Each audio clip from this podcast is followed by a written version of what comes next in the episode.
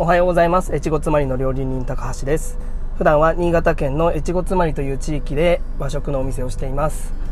このチャンネルでは僕が日々の経営の中で得た気づきや学びだったりちょっとした料理のコツなんかを配信しています。ぜひ最後までお付き合いください。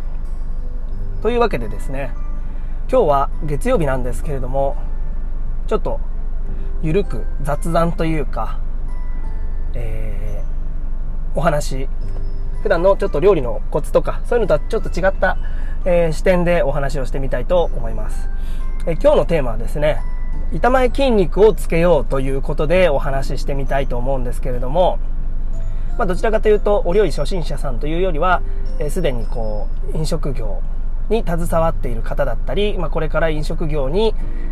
えー、就職しよう目指そうという方に向けてちょっとお聞きいただけたらななんていうふうに思ってるんですけれどもえー、先日うちの親父のですね知り合いの方がうちに来てくれてですね、えー、話をしてたらですね、えー、その方のお嬢さんがこの春2年間の、え調理師学校を卒業した後にですね東京都内の、まあ、お店に就職が決まったんですけれどもそのお店がまああまりにも厳しいということで、まあ、わずか2週間って言ったかなで、えー、お店を辞めてしまって、で、アパートとかも借りたばっかりなんですけれども、まあ、この度、実家の新潟の方に帰ってきたと。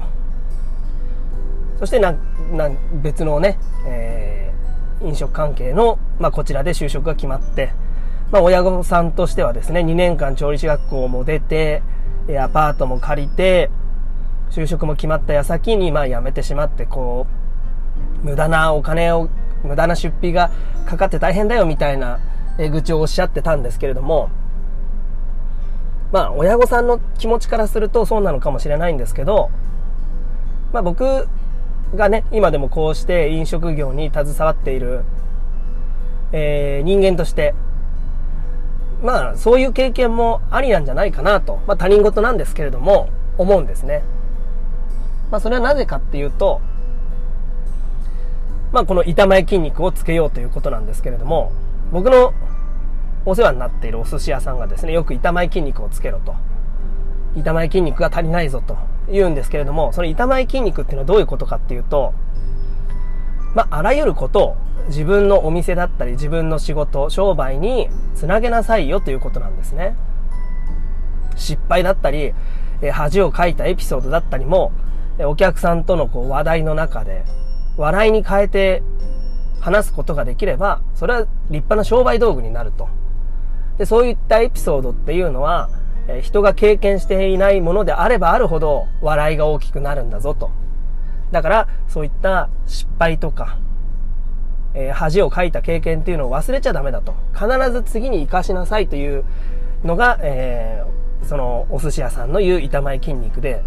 まあ、僕もこの言葉すごく好きで、日々ですね、自分もこう、板前筋肉につなげていこうと思ってるわけなんですけれども、ですので、まあ、その方もですね、僕嬉しいなと思ったのが、それだけ辛い思いをして実家に帰ってきた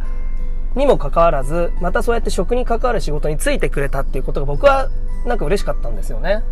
もう二度とやってやるかと。こんな業界と。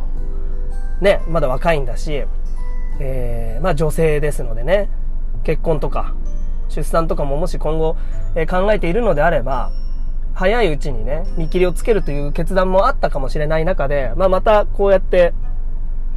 飲食業に携わってくれたというのが僕自身はすごく嬉しかったんですけれども、まあだからこそ、形はどうあれ、この経験っていうのをですね、えー、ご自身のお仕事につなげてほしいなと思うんですね。例えば僕なんかは、うーん、東京で働いていた時なんかは、一つ年上の、えー、先輩というのがいたんですけれども、その方っていうのは、高校を中退して、調理師学校とかに入らずに、10代でそのお店に入った方なんですね。で、僕は調理師学校を卒業して、えー、入ったわけですから、年齢的にも、まあ、キャリア的にも、もう、なんて言うんでしょうね。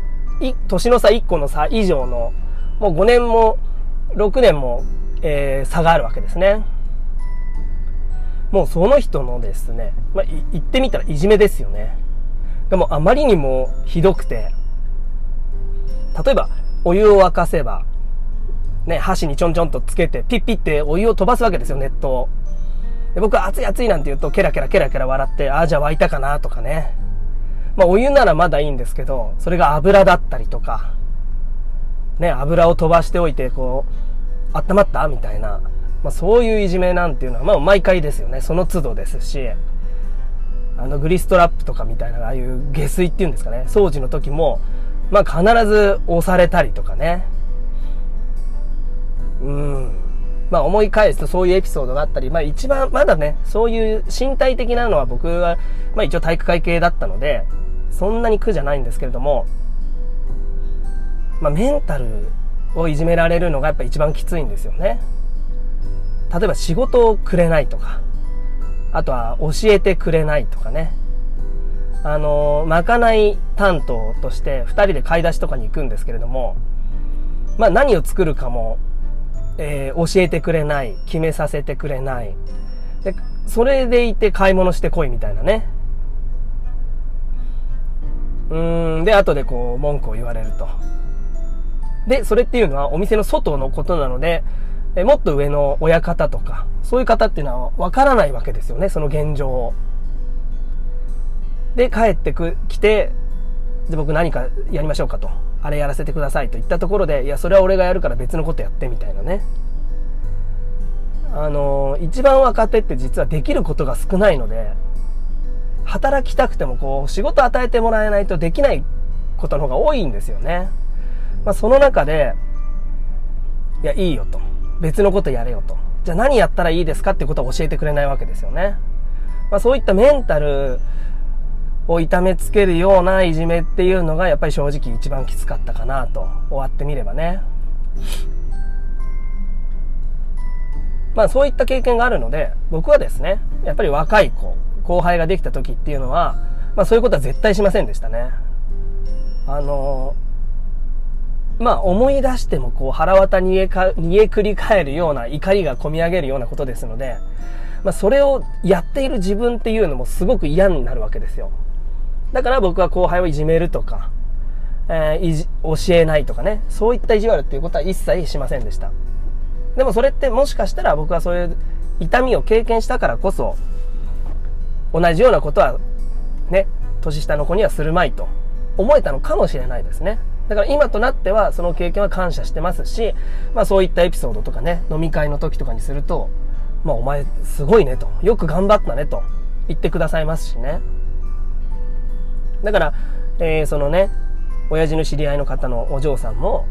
2週間、話をうっすらとしか聞いてないんですけど、やっぱり労働時間がものすごくハードだったりとか、うん、まあ、なんて言うんでしょうね。このコロナ禍でそんなに忙しい店があるのかと思うほど、東京のお店で、まあ忙しいようなので、まあそれはそれでね、まあもしかしたら続けられていたら非常に大きな勉強ができたかもしれないんですけれども、うん、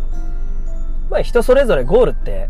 違いますし、まだ20代前半で専門学校を卒業したばかりの人であれば、うん、将来のビジョンっていくらでもこう変わると思うんですね。ホテルの料理長を目指すという人もいれば、えー、小さくても自分のお店を持ちたいという人もいれば、学校給食とか、そういう大勢の人の体づくりに自分の職を生かしてね、携わりたいという人もいてもいいでしょうし、あるいはこう先生としてね、うんそういう道を志す人に道をこう教えてあげるという仕事もあると思いますしね。ですので、うん、決して後悔などしてほしくないというか、うん、失敗だとか、その忘れたい過去だったりね、汚点のようには思わないでほしいなということなんですね。で、これをお聞きの、えー、あなたもですね、失敗とか恥って生きていれば必ず一つや二つどころかたくさん誰もが経験することだと思いますので、そういうことがあった時にはですね、隠すのではなくて、どうかここ一番のとっておきのネタとして、こう、大事にしてほしいんですよね。まあ飲み会でもいいですし、お客さんでもいいですし、なんかこう、そういう席って、こう、自分の失敗エピソードとか、面白いエピソードで盛り上がる時って必ずあるじゃないですか。その時に、もう満を持して、この話、鉄板のネタとしてね、してやろうみたいな。まあそのつもりで、むしろ、えこの経験を大事に温めてほしいんですよね。それこそが、まあ、そのお嬢さんの今後の料理人としての人生においてですね、深みだったり、幅に必ずつながると思いますので、ですので、えー、まあ失敗とか、恥というものは、もしかしたら、えー、大成功だったりの